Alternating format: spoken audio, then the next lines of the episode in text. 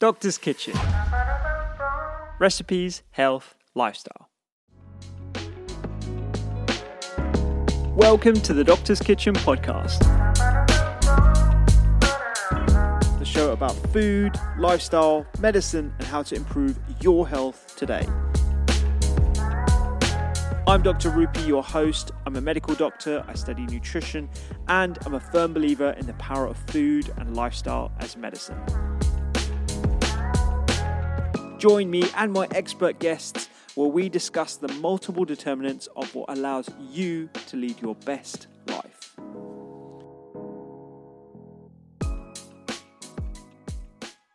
I personally love my air fryer. I've been using it at home and in the doctor's kitchen studio since the start of the year, but can they be considered a healthier, quote unquote, cooking method? This is a question I'm often posed online, so we thought we'd do a bit of research and look at a few studies. Air fryers aren't a new invention. In fact, they've been around for a number of years, but the popularity of them has soared over the last two years, particularly in response to the cost of living crisis, as it was seen as a cost effective and cheaper cooking method. The way air fryers cook food is by circulating hot air containing tiny droplets of oil around foods. It actually mimics the effect of submerging food in hot oil, but using significantly less oil. So it allows quick and even cooking and creates that glorious crispy coating on the outside of food with less calories from oil. Hence the reputation for being a healthier alternative. On today's episode, we're going to look at the pros and cons of air frying across a number of domains, including cost and convenience, preservation of nutrients, the detrimental impact of excessive heat on the oils and the fats used, how they compare with other methods, including oven roasting and sauteing, the environmental impact, considering the materials that they are made from, as well as the cost savings, plus our overall take on how I'm now using my air fryer and newer gadgets to look out for. Remember, you can watch this podcast on YouTube where you can see me and Sakina Okoko, science writer and researcher at the Doctor's Kitchen, and our smiling faces as we talk about the research and my shock horror when she tells me about some of the studies that she surfaced. Plus, you can check out our seasonal Sundays and Eat, Listen, Read newsletters, which are for free, and we give you recipes, interesting articles that will inspire you to eat well and live a healthier happier week. Remember, the Doctor's Kitchen app is available for Android on the 29th of January. It's available to everyone from that time, and you can get 14 days for free, no questions asked. Go check it out on the doctorskitchen.com website. For now, onto my podcast about air fryers and whether they are healthier or not.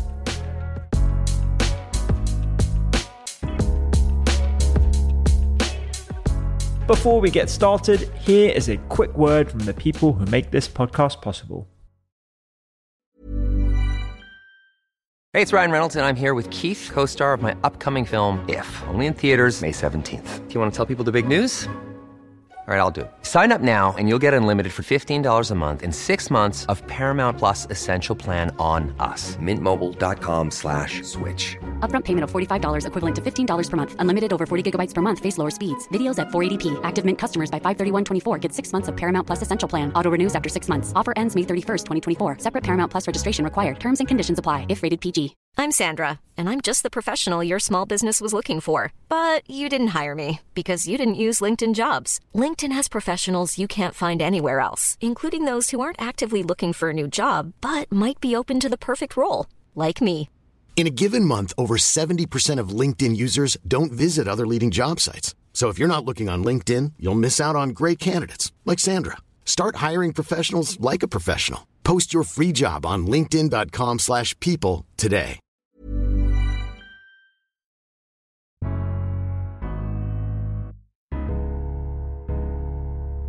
Is your air fryer toxic? That is going to be the question we're going to be diving into today. I personally love my air fryer, so I'm a little bit scared about the results. I'm going to be reacting to the pros and cons because Sakina Okoko, science writer and researcher at the Doctor's Kitchen, is here with me today on the podcast to discuss this very popular gadget.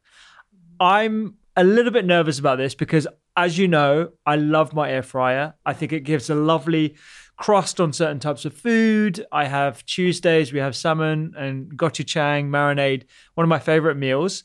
But I'm always getting questions about whether air fryers are harmful, not just to human health, but potentially to environmental health.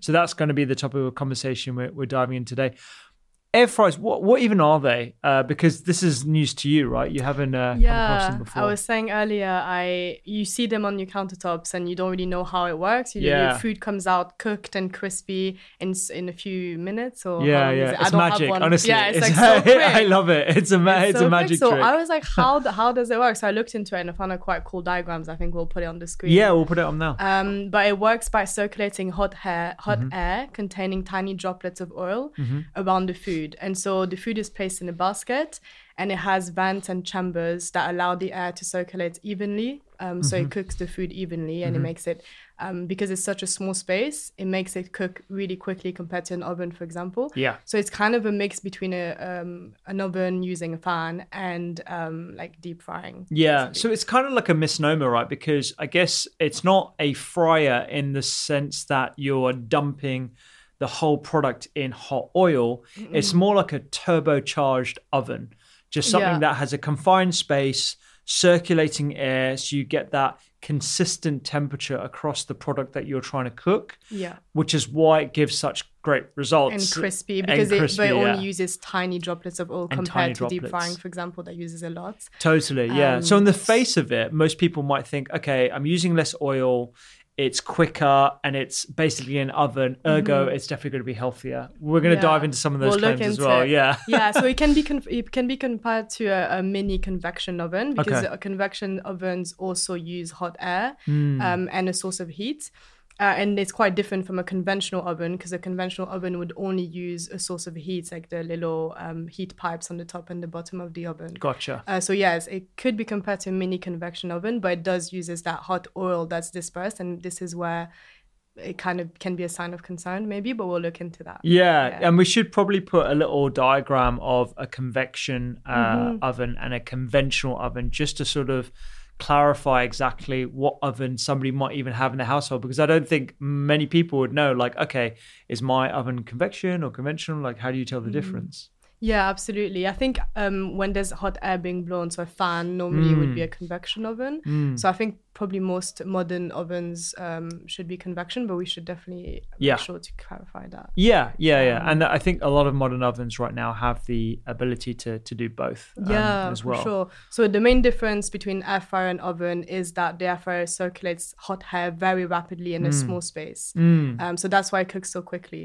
yeah Um, and that's why it's way quicker than a convection oven when you're trying to cook food. Yeah, which is great for time poor individuals Yeah. who are trying to knock out a meal really, really quickly. And actually, you know, whilst now we have a full kitchen in our studio, before when the kitchen was being built, I was relying on literally two air fryers, a chopping board, mm-hmm. and a chef's knife to knock out like meals. And that's actually how I came up with the whole diversity, bowl Diversity, thing, which is, you know, just collections of different foods. And then you just air fry some potatoes or air fry mm-hmm. some tempeh pieces and a bit of marinade. And it was like, it was a bit of a, a revelation for me because I haven't actually, I've always been very snobby about the air fryer. Have you? Yeah, as a lot of sort of home cooks and chefs are as well.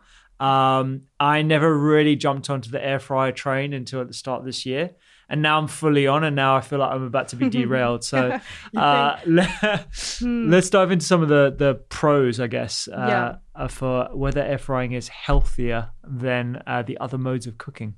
Yeah, so we looked at a few. I looked at a few studies. Um, there's not a lot of evidence, and a lot of the studies compare air frying to deep frying because it is considered an alternative to deep frying. So I didn't find a lot of studies that compared it to other cooking methods like um, oven baking or, or sautéing. So there is a bit of a gap in the research, I think, about that, which is probably because it's, I guess, the popularity of, of air fryers is quite recent. Yeah, yeah. Um, and maybe there's not a lot of interest in, in funding those studies. Yeah. Um, I mean, it's definitely popular. I mean, there's so many cookbooks that I'm Mm-hmm. seeing out there, like, you know, healthy air fryer books. And then there's the companies that do the air fryers that are putting out their own books, but then also sort of influencers and Yeah. Mm-hmm. chefs putting out air fryer dedicated books. And we should actually caveat that our newsletter has been sponsored by an air fryer in the past. Yeah. So there is that sort of like conflict of interest. Uh, obviously, I really want air fryers to be good because I enjoy them so much.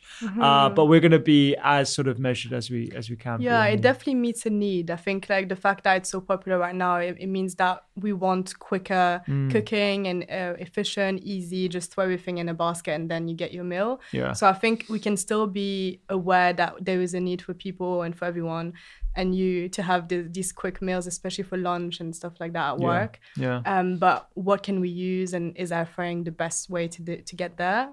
Uh, we'll see. So I think Yeah. yeah. So in terms, I started with the pros. Mm. Um, so I started with what would make air frying um, a healthy option. Yeah. Um, and basically, the main argument is that when you compare it to deep frying, air frying is much better for health. Okay. And it produces similar results. okay. Um, so most of the research compared with deep frying, and overall, um, air frying produces way fewer harmful compounds Okay. compared to air frying. Mm-hmm.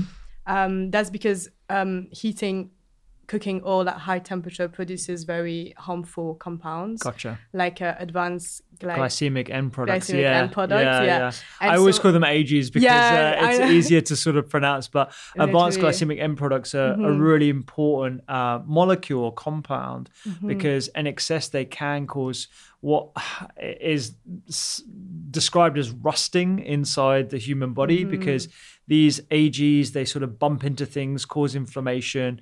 It's one of the reasons why you want to keep your glucose spikes as small and as gradual as possible. Uh, because this can lead to issues that lead to a metabolic uh, problem down the line, like type 2 diabetes. So, advanced glycemic products, if they can, uh, advanced glycemic end products, if they can be minimized, is a good thing. Yeah, and as you said, it's frequent consumption. I think that's a good point to make. That it's not because you eat deep fried food one time that Exactly. is going to cause a ma- ma- major health problems. Yeah. but frequently eating um, those deep fried food often every day Hmm. can cause a lot of problems for health and higher risk of chronic diseases. Mm-hmm. So there was one study that we can call the fish cake study because we'll refer to it um, a few times, and it's one of the main studies um, that was comparing different cooking methods. Oh, nice. So they compared air fried fish cake with different types of cooking methods like deep fried, oven baked, um, and they found that the air fried fish cake had lower harmful compounds, so those AGEs, um, compared to deep fried fish cake. Okay. Um, and there was another study that found that air frying decreased uh, the acrylamide, Acrylamide. acrylamide okay. uh-huh. content by about 90%. Oh, wow. Yeah, compared oh, to deep huge. frying. Yeah, so it's a massive, massive, massive difference. So I think that's the main argument for going for air frying compared to deep frying is this decrease in harmful compounds Yeah. that we see. That's really interesting because a couple of years ago there were headlines about um, uh, toast and burnt toast having an excess amount of acrylamides in. Hmm. And acrylamides, just for a bit of background, is um, a type of carcinogen. Uh, it's one of the reasons why, in excess, sort of barbecued and burnt food can be toxic and lead to cancer um, and, and is associated with cancer.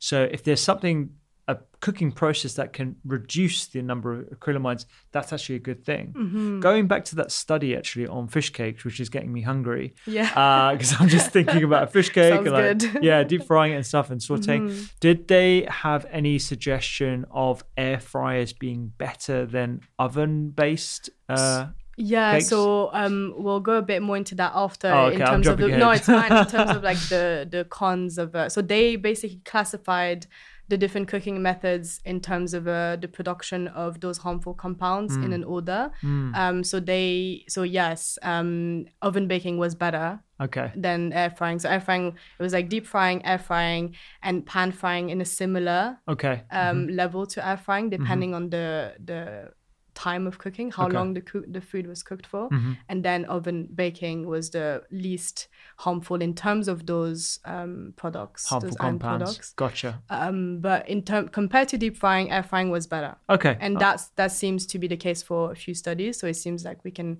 kind of confidently say that. That's a good takeaway, I think, because you know there are a lot of families, uh, you know, from from different backgrounds that might be uh, deep frying pakoras. I'm just thinking about a pakora, which is this veggie based dish that's covered in batter, and then you dunk it into uh, a, a ton of oil and it creates this beautiful, gorgeous sort of crust uh, that is like deeply spiced. And, you know, a pakora is like one of life's best things with like a cup of chai. And uh, it's you know I, I'm I've got all the memories sort of baked in my in my head now. If there is a way to achieve a similar pr- end Yeah. product by air frying, you probably need a mm. big air fryer because we tend to do pakoras in big batches. Yeah. Yeah. but if there is a, a way to sort of minimize some of those acrylamides and toxic chemicals, mm. So do you think that if you were to use an air fryer compared to deep frying, it would produce the same results for those foods, for example? Hey, that's a really good question. I think you wouldn't get that sort of gluttonous feel of like a little bit of oil that comes and that sort of greasiness that a lot of people mm. would like. I would prefer it to be a little bit less oily, but that's because I'm sort of a bit adverse to those kind of textures after eating so healthily over, you know, 10, 15 years now. Um, so you probably wouldn't have the exactly the same texture, but certainly something that is comparable. And if it had markedly lower harmful compounds, I'd feel a lot better It about could it. be worth it. Could be worth Um, it. and yeah. so another potential advantage compared to deep frying was that one study compared air fried and deep fried onions. Mm. So I guess like uh, it's a similar, and um, they found that air fried onions had a higher concentration of polyphenols. Oh, I love it. Yeah. Air fryers are back in my good compared to deep frying Compared to deep compared to frying, deep okay. frying so it's same it's like it's always about what you compare it to so compared Yeah. to deep frying they had higher amounts of polyphenols Okay. bioaccessible polyphenols uh, in that study Okay, what well do you that's think good. of that I, that's good. That's good to know. That is good to know because, Yeah. like, again, you know, deep fried onions that you put over.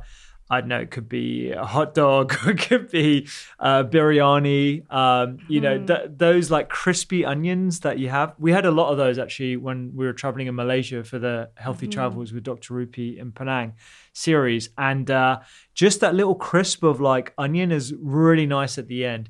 I haven't tried onions in the air fryer, so I don't know whether it's going to have that same sort of crunch and flavor. If it would work But I would love to figure that out. And the fact that we're preserving polyphenols, big tick in my Good, book. yeah. Green tick. Okay, two green ticks. This yeah, is great. two green ticks. and there was another study comparing. So that's quite an, an interesting one. It's a small study in a journal that is not one of the most reputable. Uh-huh. Oh, journal, okay. I think, but it's still it's still interesting. And Yeah. they compared um, um, air frying different cooking methods for brassica vegetables like kale, broccoli, Okay. sprouts, Brussels sprouts, cabbage. Uh-huh. Um, and using the same instant pot, they compared different cooking methods like Mm. sauteing, steaming, and air frying. And they found that air frying um, at 160 degrees for 10 minutes Uh-huh. showed the highest total phenolic content and antioxidant activity Wow. compared to sauteing that showed Oh. the lowest. That's really Yeah. interesting. Sauteing had the lowest? Yeah, which I also found quite surprising because normally when you saute food, it will be for a lower amount of time and at a lower temperature. Yeah. So I would expect um, the opposite. Um, obviously, the study is a bit limited because they use one instant pot, so it's not necessarily reflective of a real life situation in terms Mm. of cooking. Yeah, I think it could have been interesting if they compared with sauteing in a pan. Maybe it would have had different results. Yeah. Um, and it focused on phenolic content, so it's not it's one marker. It's one you marker know, it's one marker. healthfulness of the so food, it's yeah. still we need more research. Yeah. but it, it is an interesting. I, I found that quite surprising. That so, is interesting. And I guess the other sort of caveat to that is most of the time when I'm air frying, I'm doing it at quite a high temperature. So Uh-huh. around 200 to 205 degrees centigrade, Mm-hmm. which is really high. But if we're trying to mimic a saute, then I would consider doing it at a lower temperature. But I Mm-hmm. tend not to use an air fryer for that purpose. It's not to simply cook the food, is to get a crisp on it Yeah. like a, a cube of sweet potato or um, a, a tempeh sort of crumbled, and you want to try and get that sort of texture of like almost burnt meat. Um, so, or like you know, really, really nicely sort of uh, colored uh, meat. Um, so 160 degrees centigrade, I'd have to try that out to see what it the taste and texture is like. Because in my mind, I'm like, well, uh-huh. I'll just put it in a stainless steel pan with a little bit of olive oil and some water, put the lid on, and then saute my Mm-hmm. veggies. It's quicker, easier, less cleaning hassle, that kind of Mm-hmm. thing. So it seems like the common theme is that it depends what you're comparing it Yes. to and what you want to, what a result you're trying to get to. Mm. So if if you're trying to deep fry foods, it could be worth trying the air fryer in that context. Like for onions, like you were saying, with with different foods uh, like chips and stuff that you would normally eat deep fried, it could be worth trying the the air fryer because compared to the deep fryer, it, it will be better Yeah. um, in terms of health. Yeah. What about cost? So, what do you think? Do you think it's cheaper? I my hunch uh, Mm-hmm. is that it is cheaper uh, because uh, and I have a little bit of an insight into this as well because about a year ago when we were doing some BBC food related stuff on the cost of living crisis, uh, which is still obviously uh, a, a, an issue. Um, they compared conventional ovens to air fryers and they went through a whole bunch of different use cases. And from my understanding, air fryers definitely do reduce the amount of energy required to uh, cook food. And particularly if you're in a household of one or two people, it's a lot more convenient and overall you do save money. Am I correct? Yeah, that's what I saw as well. I think you're completely correct. That's what I saw. Um, so there was a energy saving trust, and then there's Uh-huh. also Eco Experts, which is a blog um, written by experts in terms Ah, of okay. environmental. Uh-huh. And they say that it's generally cheaper to run an air fryer than an oven. Um, they say that an air fryer costs around 51p per hour to run, while an Hmm. electric oven costs around 85p per hour. Okay. Um, but as you said, it depends how many portions you're cooking. So if you're cooking for multiple people, more than two, or if you're batch cooking, then the electric oven would be um, more energy efficient. Yeah, that makes a lot of sense because most air fryers are pretty small. There are some on the market that are big and you can put like a whole, you know, chicken in it and vegetables and all the rest of it. But I guess the amount, uh, well, as in the types of air fryers that we use in that particular comparison were going to be the smaller ones. Yeah, I don't have the detail, but I'm, I'm guessing it would be that. Definitely not the size Yeah, of a conventional oven because an oven Uh-huh. is like massive compared to it. And even if you've got a really, really big air fryer, the cost of that, of running that would, would definitely Would go, go up. up. Yeah, Yeah, yeah. absolutely. So for one, two people, the small air fryer seems to be more energy efficient than an electric oven, unless you're cooking for a whole bunch of people that are coming around for Sunday lunch. Yeah. Okay. Yeah, that's that's what that's what the that blog was saying. Yeah. Okay. Um, great. We'll link to all these uh, in the show notes as well. Absolutely. There was one more study Hmm. that was quite interesting in terms of the health impact of uh, air frying compared to deep frying. Okay. And it was a randomized control trial. Okay. Um, they found that compared to deep fat frying, air frying led to a 74% reduction in the total fat content of the meal, which makes sense. Ah. And that resulted in a 67% reduction in the post meal triglyceride response. brilliant. Um, so it was Green tick again. Yeah. so that same is compared to deep fat frying, but Okay. it does make sense in terms of the oil content. ah. um, okay. Okay. That, use of oil. that that that is really good to hear because so just a little bit of background um, after you consume a meal that has fat in it you're going to be dumping a lot of that fat into your bloodstream by way of um, the liver partitioning it or, or packaging it into uh, lipid molecules that ferry your fats around the around the body one of uh, the markers that we look at is triglyceride level. And it kind of makes sense because if you're lu- using less oil in the air frying process, you're going to have less of the excess fats that you'll find that can raise your triglyceride levels anyway. So that kind of makes sense for me. So basically, less oil used in air fryer means less triglyceride response in the blood after a meal, postprandial, it's a fancy word for after a meal, compared to deep fat frying. I would sort of expect that. Yeah, I think so. And it, it comes back to that mechanism of how air fryers work, which Hmm. is hot air with tiny droplets of oil compared to um, large amounts of oil with deep frying. Okay. Uh, but it's quite interesting to see it in human subjects. Hmm. Uh, and I haven't found a lot of studies like that. So that was quite an interesting finding as well. Mm-hmm. Great. So overall, compared I'm to feeling pretty good about frying, my air yeah, fryers at the moment. You're about to bring me back down pause, to yeah. earth now, aren't you? Yeah. compared to deep fat frying, uh, it seems like there are quite a few advantages. Uh-huh. Um, and I think it could be interesting for fast food chains, for example, or restaurants. I don't know how it would work, as you said, in terms of the size. Yeah. Um, but you know, if we were to invite, invent large air fryers, Yeah. it could maybe be a um, healthier alternative for Yeah. those um, fast food chain who rely on uh, deep frying a lot. Yeah, it's a know what you really it's a really good point. And uh, sorry, Nutmeg, if you're watching this on YouTube, Nutmeg, who's been sleeping on my up. lap, has just suddenly decided to wake up. She has Um, a good life. She's she, she's got a very good life. I think her sort of uh, her ears popped up when you mentioned fast food because she's uh, thinking of lunch. Um, that is a really interesting point. I mean, most of the ovens uh, that I think of in a catering environment are like these big sort of Rational ovens that have like got incredible heat and incredible efficiency, and they're almost like air fryers in themselves. I remember actually once I went to uh, cook at a at a corporate event and uh, I got to use one of their uh, catering ovens, and I had to half the time that I would actually put in my conventional oven at home because these ovens were just Super so powerful. Yeah. yeah. and the sort of the the the thing I was cooking, I remember it vividly actually Hmm. because I remember just being blown away by this oven. I was cooking uh, these cauliflower bites, and they're actually the same cauliflower bites that we've got on Oh, the Doctor's so Kitchen app. They're really They're so good. They're delicious. Yeah, Yeah, yeah. those. They're um they're sort of like in this ranch dressing and like this chili sort of sauce. And uh, uh, I put them in the oven, and then one of the chefs was like, uh, "We need to take them out at, at like 11 minutes." And I was like, "11 minutes? That's that's not long enough." I took them out, and they were like beautifully crisp on the outside, got a lovely flavor. You had that caramelization effect, and that was sort of like probably my first experience of what an air fryer would be. It was a few years ago now. Um, so yeah, there- there's probably a difference in the quality of machines that caterers are used to compared to what your average uh, chef at home or home cook is is uh, is used to. So whether or not there's a use case for air fryers in in, in the catering industry. Who knows? Yeah. But it is an interesting point about the the, the reduction of, of oil of required. deep fry, deep fat frying, yeah, or even using those ovens more than using deep fat frying, for example, and try to get that crispy element Yeah, without yeah. using deep fat frying too much. Yeah, could be that. Um, should we go into the cons? Yeah, let's go into it. Let's do it. you- Bring me back down to yeah. earth. okay.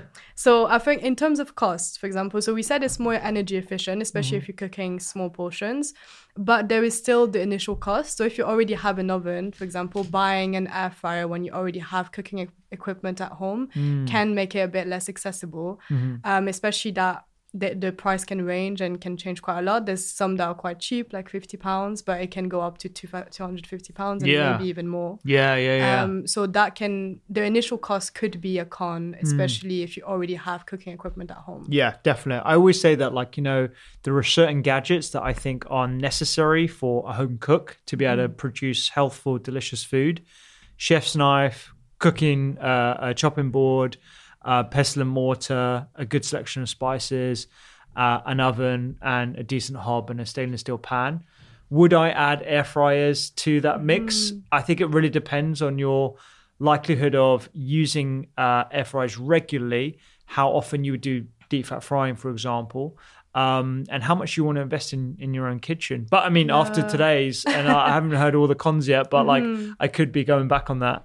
Yeah, I think it's a good point. There's other equipment that you would invest in first if Yeah. you want to cook home home meals. Um, and I I don't think air fryer in terms of the price could be one. Depend yeah, depends on your need. But I. Yeah. think it's a good point in starting with other equipment. yeah, yeah. I've got family members that like spend money on like everything from All the gadgets. Yeah, all the gadgets, all the Mm. different types of grinders and like slow cookers, and uh, a lot of it ends up in the garage. But Yeah. you know, Some people just love testing everything. They I'm the yeah. complete opposite. I have like one knife, Yeah. like ev- one of everything. and Yeah. Just like don't wanna. even don't in the studio kitchen, like you know, we've got obviously a ton of crockery here, and Mm. we do have all the necessary gadgets. But like, I've tried to be as minimal as possible because I just don't like waste, and I just like to use the things that I know I'm going to get the most Mm-hmm. value from.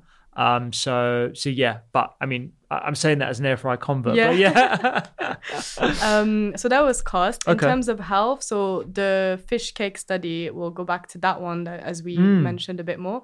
Um, so they found that air frying could produce more harmful compounds than baking or pan frying. okay, Um, so air frying, so baking resulted in fewer advanced glycation end products. okay, compared to air frying. Um, and it could be due to the fact that AGE content is negatively correlated with moisture content. ah, Um, and oven baking tends to retain moisture a bit more. Ah, so that's one possible explanation. okay. Um, in terms of pan frying, it, they resulted in the same. Ju- just to add more yeah. Mm-hmm. context to that, actually, um, one of the good things, quote unquote, about an air fryer is that it's incredibly drying. So Uh-huh. it does take out a lot of that moisture Mm-hmm. effectively because of the efficiency of which you are distributing that hot air around the product itself, Whereas Mm. baking, you know, you'd want to keep some of the moisture for a lot of reasons. It, Mm. you know, I can't I can't imagine uh, most people want like a particularly dry cake. Yeah. you know, when you Uh-huh. yeah when So- you're using the oven. So air frying um, for the texture Yes. element retain, uh, removes the moisture Yeah, and makes yeah. it more dry. But then the oven and that could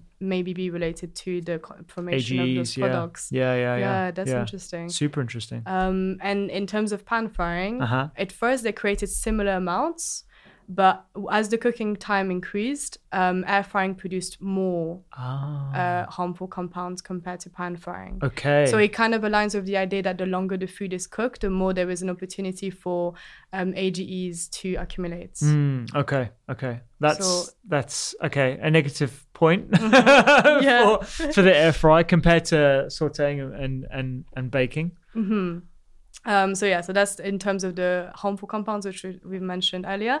In terms of the kind of nutritional um, content, Mm-hmm. there was one study com- looking at sardine, sardine, Oh, sardines. sardines yeah, yeah. filet, Yeah. sardines filet, um, and looking at What do you call um, those in French? Sardine. Sardine. yeah, Yeah, yeah, I mean, it's the same, but different pronunciation. yeah, yeah, Sardine, yeah. yeah, Sardine. same word. They're like my Easy. favorite fish. Yeah, they're I really love it. good. Yeah, they're great. really- How do you make them then? Oh, so I, I, I, I, I've actually air fried them recently just to see like you know what they Mm-hmm. would taste like. Um, they they are okay in the air fryer. They Mm-hmm. are incredibly dry because you are drying it out. My personal preference is butterfly and uh, or you can actually just take the backbone out and then just a little bit of olive oil in a cast iron or a stainless steel Mm-hmm. pan but uh, just um, uh, sort of saute it on both sides and then add your like grated garlic loads of herbs uh, a little bit of um, extra olive oil at the at the end and that's all you need just and it's like quite quick, no? really Yeah, quick and just minutes. like just allowing the as long as you get really good fresh sardines allowing the flavors of the sardines to come through without Mm-hmm. overpowering it um i mean I, i've learned a lot about italian cooking i think through obviously my wife and like traveling around italy and stuff. And like for me it's just about getting the best quality ingredients and allowing Mm-hmm. those to sing the song rather than trying to like get loads of backup dancers and pyrotechnics and all Hmm. The rest of it that's, and it's that's simple cooking techniques. Yeah. Yeah, I think it's a good one.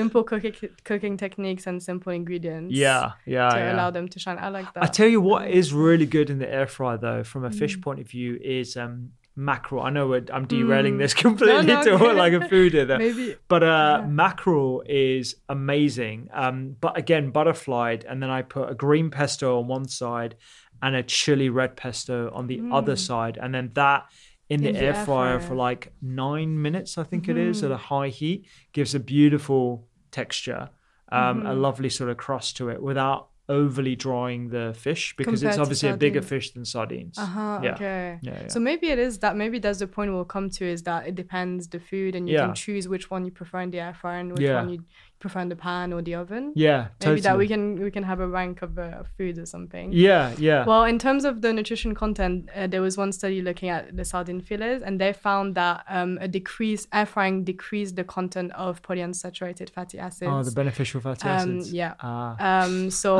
and it increased the levels of cholesterol oxidation products, which are linked Ah. to the detrimental health effects. uh-huh. Um, so there was a bit of a negative effect of air frying Hmm. those sardines fillet in terms of the beneficial compounds decreasing Hmm. and potentially harmful compounds increasing. Was that compared to sautéing as well in that study, or was So, it just looking at it? I don't have access to the full study, which Hmm. is kind of one of the things I wanted to mention as well. So I'm not sure if it's compared to raw or compared to pan, so, which would make a big difference.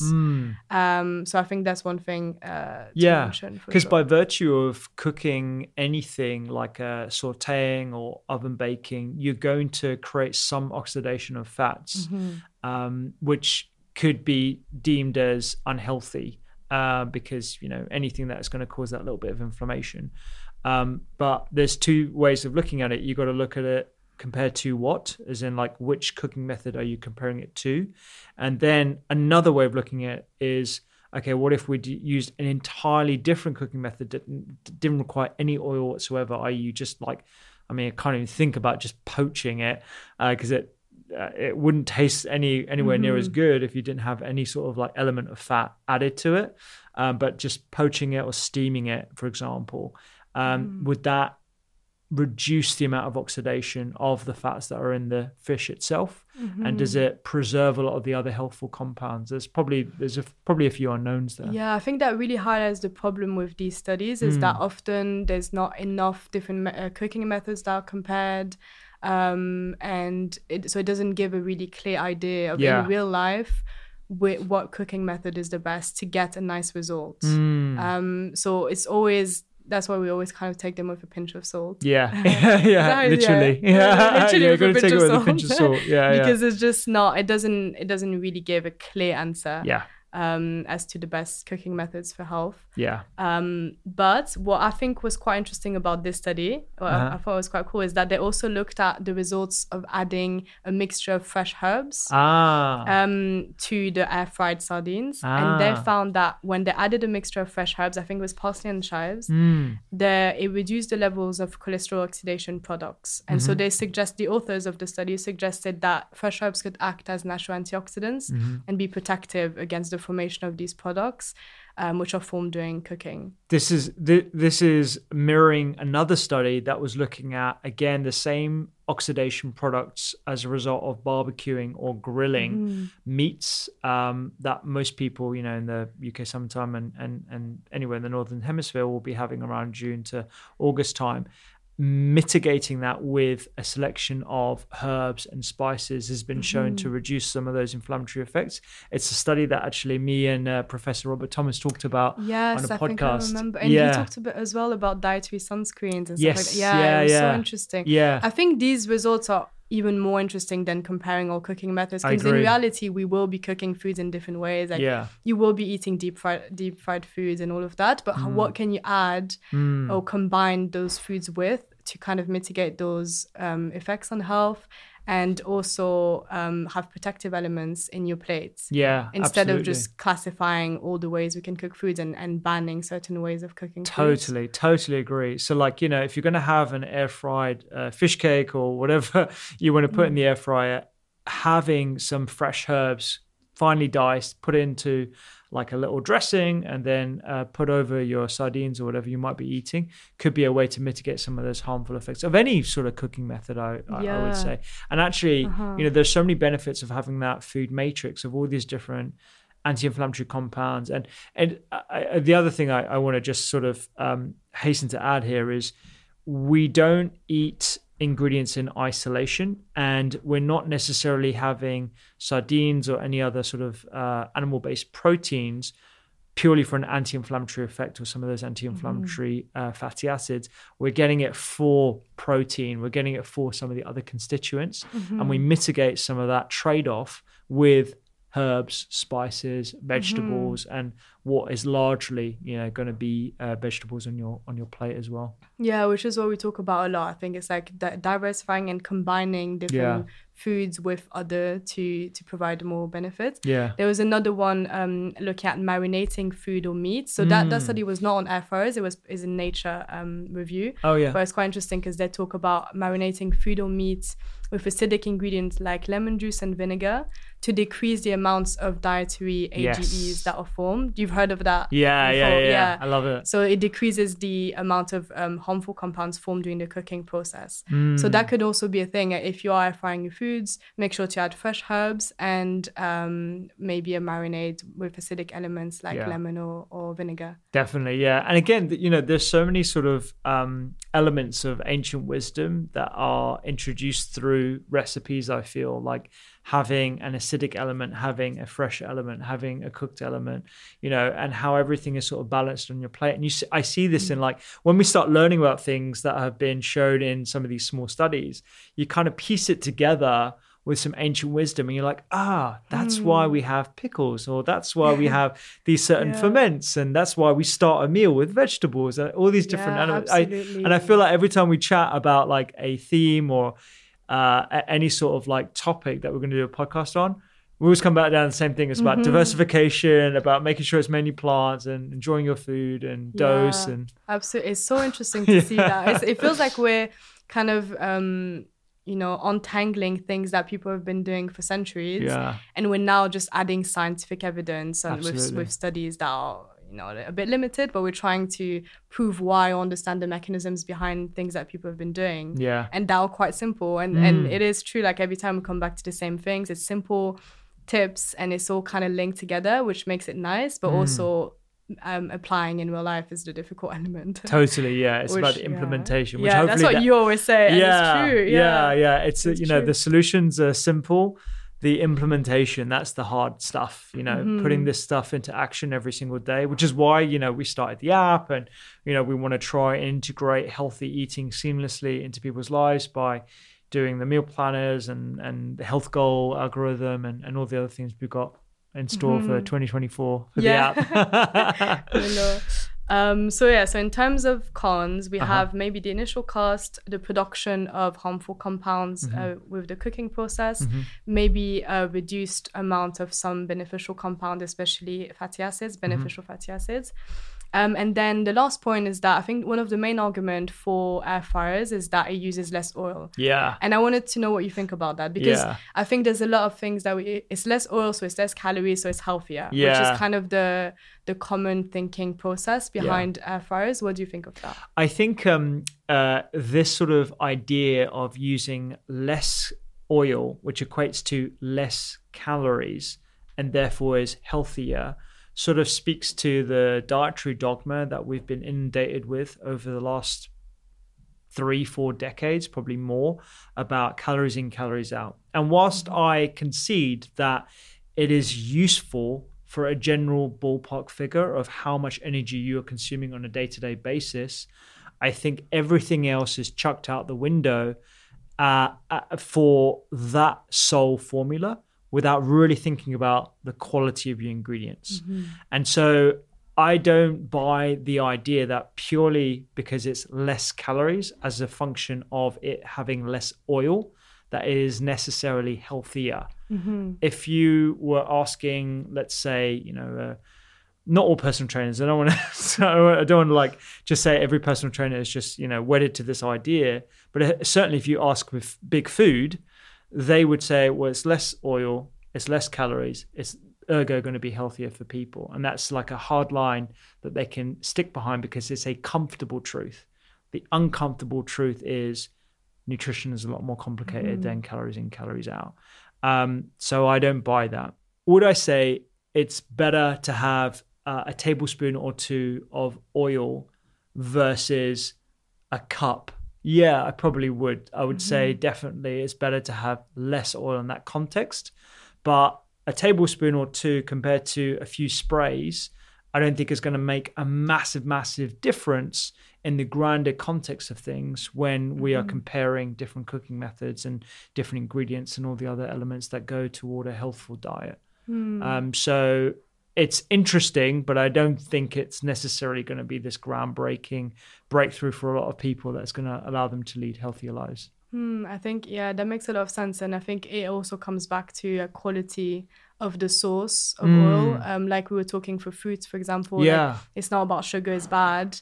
Um, so we should never eat it. It's about where is it coming from. Yeah. Um, and with with uh, oils, for example, some oils also have beneficial, potentially beneficial effects um, Hmm. yeah, absolutely. Yeah, I mean, I'm a big fan of extra virgin Yeah, olive oil. uh-huh. Um, I love the fact that it does have those anti-inflammatory compounds. We've talked about all the different elements of those on another podcast, all about olive oil.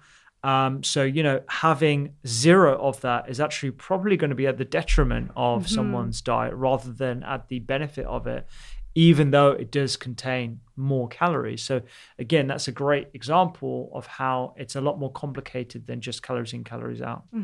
What about the temperature? Do you think um I haven't looked into this? Yeah. But uh do you think air frying because it usually uses more high temperatures compared to pan frying, for example? Do you think that the use of oil if you're pan frying a sardine fillet, for example, Yeah, would yeah. be more beneficial um, than air frying using oil? Yeah, so it depends on the oil in question. So if we're looking at olive oil, the smoke point of an olive oil tends to be around 180 to 190 degrees centigrade. So when you're sautéing, as long as it's like a low to medium heat, you're not going to be hitting those upper uh, elements. And a good sort of like guide to see whether you are exceeding the temperature of an olive oil is just to look at whether it's smoking and whether you can smell the acrid smell that is representative of those bonds breaking down and you actually destroying some of those polyphenols that are why olive oil is so healthful. When you're using an air fryer, yeah, you're taking it to quite a high temperature. Um, if you're using it like I do to get that nice like sort of crust on the outside. But if like one of the other studies you were talking about earlier, where you take it to 160 degrees centigrade and you're comparing it to a saute, that's going to be within the boundaries of what is acceptable uh, as a smoke point for olive oil. Um, other oils have higher smoke points, like coconut oil, famously, which is why like every sort of health influencer went for a coconut oil like five, six years ago because there's high smoke point. Smoke point is around 200 degrees centigrade, so not markedly different. Um, and whether or not that would mitigate against some of the acrylamides and the other harmful compounds as a result of high cooking, high heat cooking. Um, I doubt it, if I'm honest, and I don't think it would be a a a, a, um, a massive difference. Um, so if we were to deep fry uh, chips in a vat of coconut oil versus canola oil, is that going to have a marked difference on health? I don't think so. You might find a study that shows that it has less AGEs and less acrylamides in the coconut oil, but is that going to make a marked difference over you know the healthfulness of that particular meal or what it's served with? I I don't think so. That's a hunch though. Yeah, I, feel, I don't know if there are studies like that, but it seems like generally that order that was um, highlighted in the fish cake study, which would be deep frying, um, is more harmful than air frying, is more harmful than pan frying, is Hmm. Yeah. more harmful than oven baking. Hmm. Um, or we can maybe put it the other way around to be a bit more positive. Yeah, yeah, yeah. um, but uh, it seems like that's kind of the order we, we're getting to. So Yeah. pan frying, because of also that oil element of not reaching at such a high temperature, Yeah, could be better. Yeah. Um, a better choice in terms of. and I think it's nice actually as a visual for me to think about like, okay, how often am I going to be now on the basis of what we've just been chatting about using my my air fryer? Am I going to use it every day? Am I going to use it once a week? And where do I position it in terms of how often do I have deep fried food? Probably not more than once a month for me. Some other people might be once or twice a week. And there lies a, an interesting uh, decision for a lot of people as to whether they want to invest the 50 to 250 pounds in getting an air fryer if they know that they're going to be reducing their number of harmful chemicals that they're exposed to. Everyone has that decision to make. You know, Yeah. ideally, it seems like you know would be steaming and low uh, temperature cooking and sauteing Mm-hmm. Yeah. uh, all of our food, which is not re- always realistic. exactly yeah. But from a convenience point of view, it's just not there. Yeah, so we, we can go into more practical tips, I think, of what, Yeah. what we should do with that, um, with those results. Before that, one last con that you mentioned earlier when we were talking about this topic is the environmental impact. So we Yeah. Mm-hmm. said that it's uh, better in terms of energy efficiency, but what about um, you call them forever chem- chemicals? Forever chemicals, yeah. This well? is a, an uncomfortable truth again, actually, about um, the ubiquity of these chemicals in non-stick pans. Um, these uh, they're called PFOS and PFAS, and there's a whole bunch of uh, other products, as well as new products that haven't been deemed as unhealthy or unfit for the environment yet but they're due a labeling system. So I don't know if you know about the the issues around BPA. Uh, BPA is now banned. I think France banned it before the UK. Oh, it could Uh, be. yeah, yeah. France. I mean, definitely Europe before the US. Not, Definitely, yeah, yeah. Um, but the replacements for plastic products that proudly label themselves as BPA free have another form of BPA that just hasn't been banned yet or hasn't had as much evidence to state that it should be banned yet. But we're sort of like, you know, just kicking the can down the road when it comes to these chemicals. And I think there is a parallel there with some of these forever chemicals. So certain air fryers will have non-stick uh, elements that can be deemed as forever chemicals. So when it comes to the time where you have to remove your air fryer, and that's another thing we haven't really talked about because they're quite a new gadget. How often do you actually need to replace them? Are these gadgets that can last a lifetime, like a good cast iron pan? Or is it something you're going to have to replace every two or three years? In which case, if it does have forever chemicals, that's not a great thing for the environment.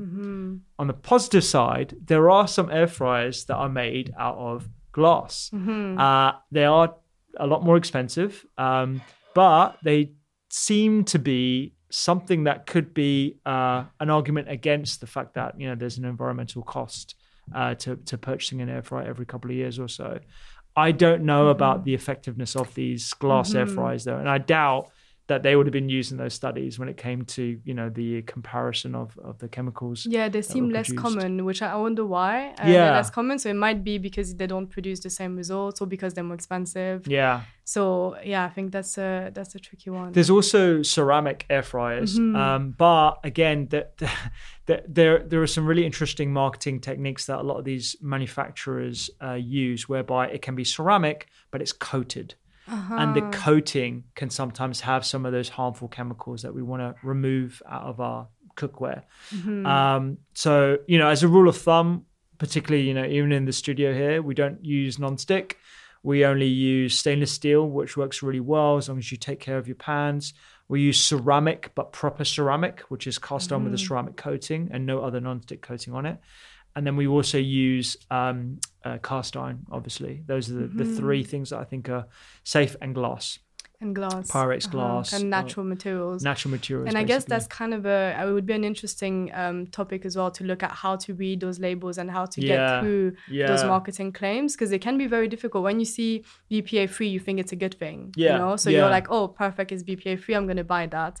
There is always a compromise that is made by the manufacturer um, so when they're removing one compound and one chemical, they're replacing it by another potentially, which is you Mm. know for just uh, um, business purposes. Yeah. So how do we get through those claims and choose products that don't have those forever chemicals? It's a Yeah. bit of a difficult one. It, it's, it comes down to education. There's, there's a similar parallel to be had with um, uh, health claims on packaged foods, right? Because it's very easy to say contains a source of fiber or like you know rich in vitamin D and and all this kind of stuff, and it's like well that doesn't negate the fact that it's a highly processed product. And I think there's a, a, a comparison there with certain uh, other elements in, in your kitchen where they're being marketed to you as like, you know, natural and safe and, you know, BPA free versus actually what what's it made out of? Just tell me what it's made out of and i can make that decision myself. I don't need to be told that this isn't you know uh, it doesn't have a,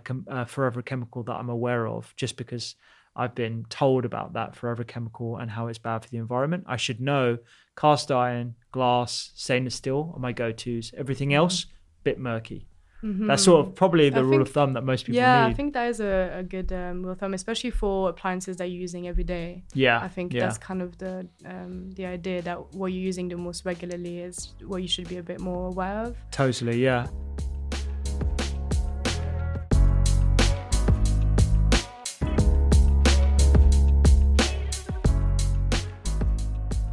Just a, a point on like uh, opinions about air fryers because a lot of people ask me for my opinion on air fryers, and I think that is a function of what they've heard about air fryers from other sort of experts, and they can be very reputable experts as well.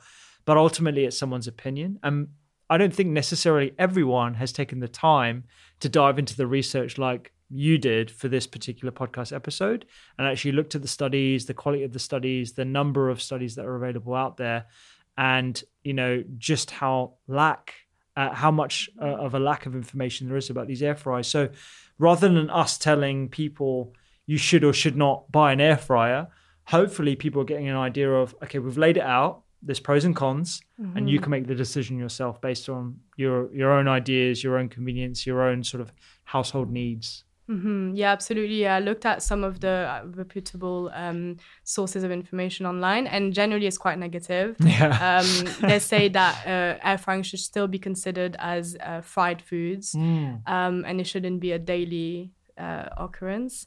Um, the, if if you're not eating deep fried food every day, you shouldn't be eating air fried food every day, mm-hmm. Basically, that's mm-hmm. kind of the general idea. But I did like what Zoe Zoe did a bit of a mm. dive on, in it into it, and I liked what they say because they said that no single way to cook is automatically better at all mm. times, and instead it's about diversifying the different cooking methods Yeah. and making sure that you're not using the same thing all the time if you can. Yeah.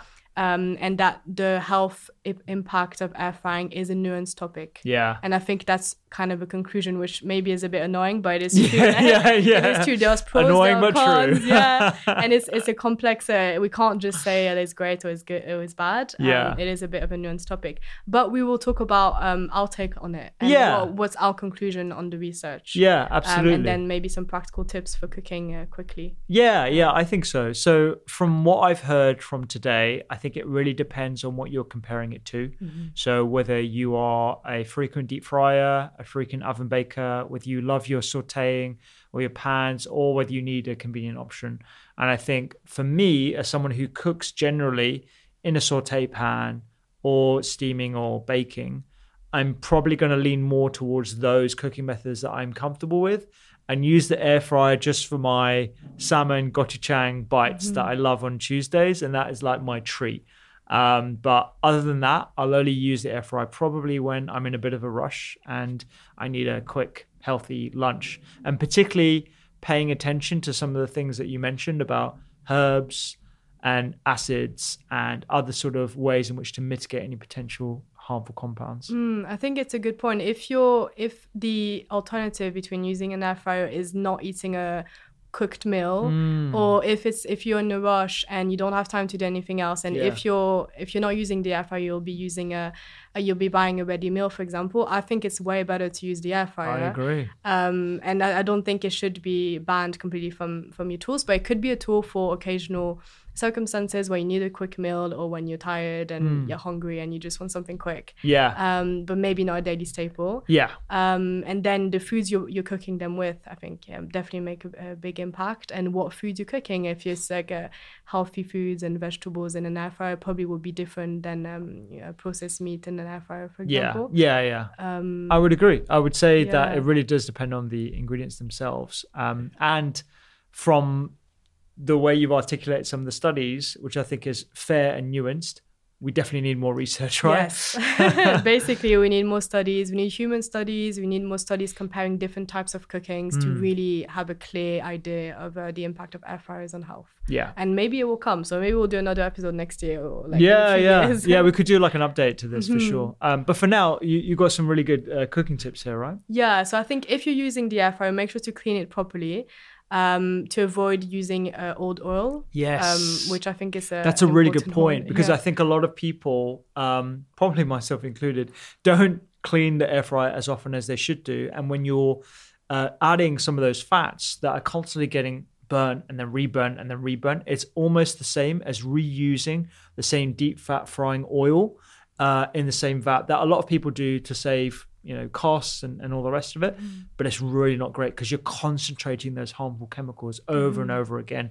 Again it's probably not as harmful as deep fat frying and reusing that oil but it's still going to be harmful and anything we can do to mitigate against inflammation mm-hmm. would be a good thing Yeah, how do you clean your how do you my clean air an fryer. Oh, so I know. seen these things on TikTok actually, whereby you can uh, dunk the air fryer um, in in uh, water and and uh, for a look. I should probably mitigate this because I don't think you're meant to use this way. Really? And you Okay. close it and you put it on a low heat setting. Really? Yeah, and it basically cleans the air fryer just for like a minute or so, and then take it out and then you clean it. So and that way it's like you've taken it to a low temperature. Mm-hmm. It's uh, got rid of all the grime and the grease, and then you can dry it and then put it back in. And you've tried it. I've tried that and, it, and it works okay actually. But I mean, the easiest way, and to make sure that you're doing it safely, because I don't want Mm-hmm. I don't want people to like overload their electricity or whatever. Like, be safe with this, kids. Mm-hmm. Um, you want to take it out and then just clean it, and then I use baking parchment as well, just to make it uh, easier to clean. Um, that's Mm-hmm. so one of my tips. yeah, I don't use foil anymore because of the other podcast Yeah. that we did on foil. feel like I'm ruining all your favorites. it's not on purpose. Yeah, I wish it yeah. was different results. yeah, yeah. Um, and then the second tip is if you are buying a new um, air fryer, as we said, avoiding non-stick coatings, Yes. choosing natural materials like glass, ceramic, or stainless steel. Yes. Which can be more expensive. So it's if you can. Yes. And if you're buying a new one. Yeah, yeah. I would definitely look into buying uh, a glass one actually, and probably trying them out. We'll probably try them out in the studio and see what's up. It would be good to know if they work as uh, well. Yeah, I yeah. wonder. Do a little comparison actually. Yeah. yeah, yeah, with some of the ones that we were idea. gifted. um, and then, as we said, using protective food combinations, focusing Mm. on your overall diet before. I think the priority is really about increasing the quality of our diet, increasing the the ingredients we're um, consuming, rather than um, perfect choosing the perfect cooking method. I think the priority is really to eat more fruits and vegetables, like we always talk about. Totally, totally. Um, and cooking method might not have that big of an impact. Yeah, and I guess like um, one of the points that I glean from you is mixing up your cooking methods. So you know, instead of like I was saying at the start, instead of just doing uh, uh, air frying like every, Every other meal. day or every Mhm. meal, uh, I'm gonna you know start doing more sautéing and and the other cooking methods that we know are tried and tested, and uh, they're unlikely or less likely to have harmful side effects. hmm So in terms of uh, so the the point of using an air fryer, Mm. which is I think I don't use one yet because I don't have one at home. Yeah, yeah. But I think a lot of people is to save time, less less cleaning, everything in one um, one cooking pot or one Mm. chamber. Um, so if we are to use it less, for example, or not to use it as a daily staple, do you have any tips to make cooking quicker yeah. um, and to kind of reduce that cooking time using a pan or an oven? Yeah, so I do a lot of like one pan cooks, and actually, you know, I wrote a whole book, three, two, one, on this subject because I knew one of the pain points for a lot of people is just the the washing up. So, getting used to tray bakes, casseroles, stews, and curries are fantastic ways to ensure you're still getting uh, minimal washing up, but then also you're concentrating a lot of those flavors in the vessel as well. So I think like having a few master recipes that you know I can quickly put this on a tray, a little bit of olive oil into the oven, and then I've cooked enough for today, my partner, whoever else, and then also tomorrow's lunch as well. So that way you're maximizing the use of your oven rather than just cooking like one meal at a time. And then also like I use a big saute pan as well with a lid. And uh, for potatoes, so if I'm doing a potato base, I'll finely dice the potato, put it in a little bit of olive oil, and put the lid on. And that creates a sauteing effect and a steaming effect. So it actually reduces the amount of time that it takes for me to cook potatoes um, or like diced potatoes. And then I'll add a bit of like grated garlic, some herbs and spices, some other beans, for example, maybe another sort of dressing, and then like maybe some proteins on top. Again, put the lid on, and then I've steamed it. I've just basically gone through a recipe here, but you, you get the point. Like making sure that you have some one pan recipes in your repertoire that you can quickly just put together mm-hmm. at the end of the day when you don't really need to think about it. I'm sure the same for squash as well and sweet potatoes Yes, and yeah. the steaming. I do the same thing for all my uh-huh. starchies. So whether it's parsnips or uh, even a courgette will work, even though it takes a lot less cooking time than other starchy vegetables. But yeah, Do you have a go-to one pan meal for lunch? That if Yes. you if you're not to use the air fryer, what would you do? Oh, so I have oh, I have a bunch actually. So one of them is uh, an almond curry that I always go to from the three two one book. Um, that for me is like it, it has loads of spices in, but I cheat. So I'll just use like a garam masala, a cumin, and like coriander seed, and then I'll add some like ground almonds to the base, and then some tomatoes. Instead of cooking the tomatoes down, I use like chopped tomatoes from a can and then mm. add that to the base let that cook down and then i'll add other elements to it. So whatever veggies i've got whether it's mm-hmm. sugar snaps or peas or tender stem broccoli that i finally chop up and then for protein i'll add either cooked lentils or like a fish or something like that And that would be really quick. And I guess you could Yeah. use um frozen veggies, maybe like already frozen- chopped. I always use frozen veggies. so you don't have to chop anything. yeah yeah, yeah and i always Mhm. use that always Yeah, use that, that sounds good. Yeah. I haven't had lunch yet, so getting hungry. Yeah. Um, and then I think the last tip that was quite interesting is like quick cooking ingredients. So maybe Mm. prioritizing those. yeah Do you have any preferred grains, for example, that cook quicker? Yeah, yeah. So, uh, I mean, I always use short grain brown rice. Uh, I think that only takes around 15 to 20 minutes, depending on the brand that you use. But my go tos are those pouches, actually. Now, it's a mm-hmm. convenience product that you can put in the sort of camp of mildly processed because it's already been cooked and it has a tiny bit of oil in it. But wow, is it a time saver hmm. because you're adding that quality carbohydrate in the you know the appropriate amounts. Um, you can freeze them as well after you've opened them, so you don't need to use the whole pack if you don't want to. And there's such a big variety of them, and the ones that I think are unflavored are the best. So you can get Puy lentils, beluga lentils. You can almo- almost get um, most of the legumes uh, out of the out of these packages. But then also things like quinoa, of which you can get Mm-hmm. tricolor quinoa, so red, white, and and black quinoa. I love Plant points, those. Yeah. yeah. plant points. You get all these different plant points, and then it's just a case of like adding herbs and spices to those.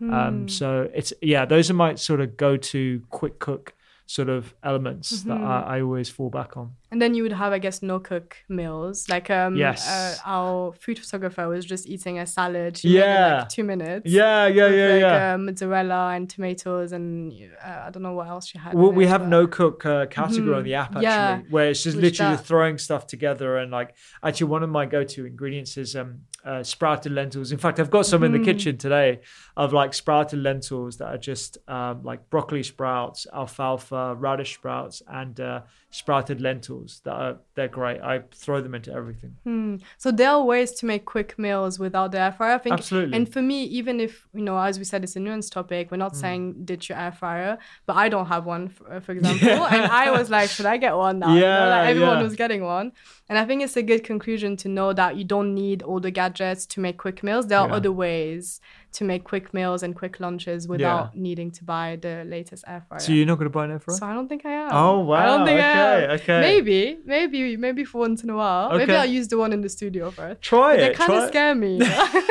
because they're it's so like big. a big and- thing. Yeah, I like seeing my food cook. Maybe I'll get a glass one. you can get ones with glass, Yeah. and then you can see into it. yeah, maybe. I'll if we get a glass one for the studio, which I think we might Uh-huh. do, just to I'll for try. the test, try it, and then yeah, and Yeah. then maybe we'll get another sponsor who will sponsor us. And Yeah. take that one. Wink.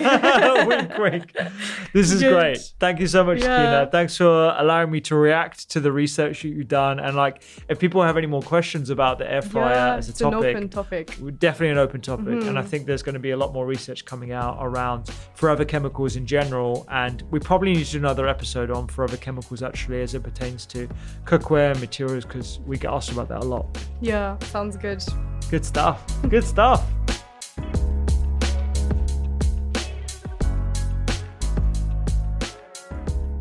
Thanks so much for listening to this episode of the Doctor's Kitchen podcast. Remember, you can support the pod by rating on Apple, follow along by hitting the subscribe button on Spotify, and you can catch all of our podcasts on YouTube if you enjoy seeing our smiley faces. Review show notes on the doctorskitchen.com website and sign up to our free weekly newsletters where we do deep dives into ingredients, the latest nutrition news, and of course, lots of recipes by subscribing to the Eat, Listen, Read newsletter by going to thedoctorskitchen.com forward slash newsletter. And if you're looking to take your health further, why not download the Doctor's Kitchen app for free from the App Store? I will see you here next time.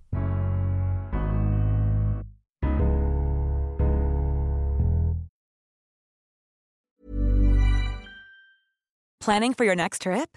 Elevate your travel style with Quince. Quince has all the jet setting essentials you'll want for your next getaway, like European linen, premium luggage options, buttery soft Italian leather bags, and so much more.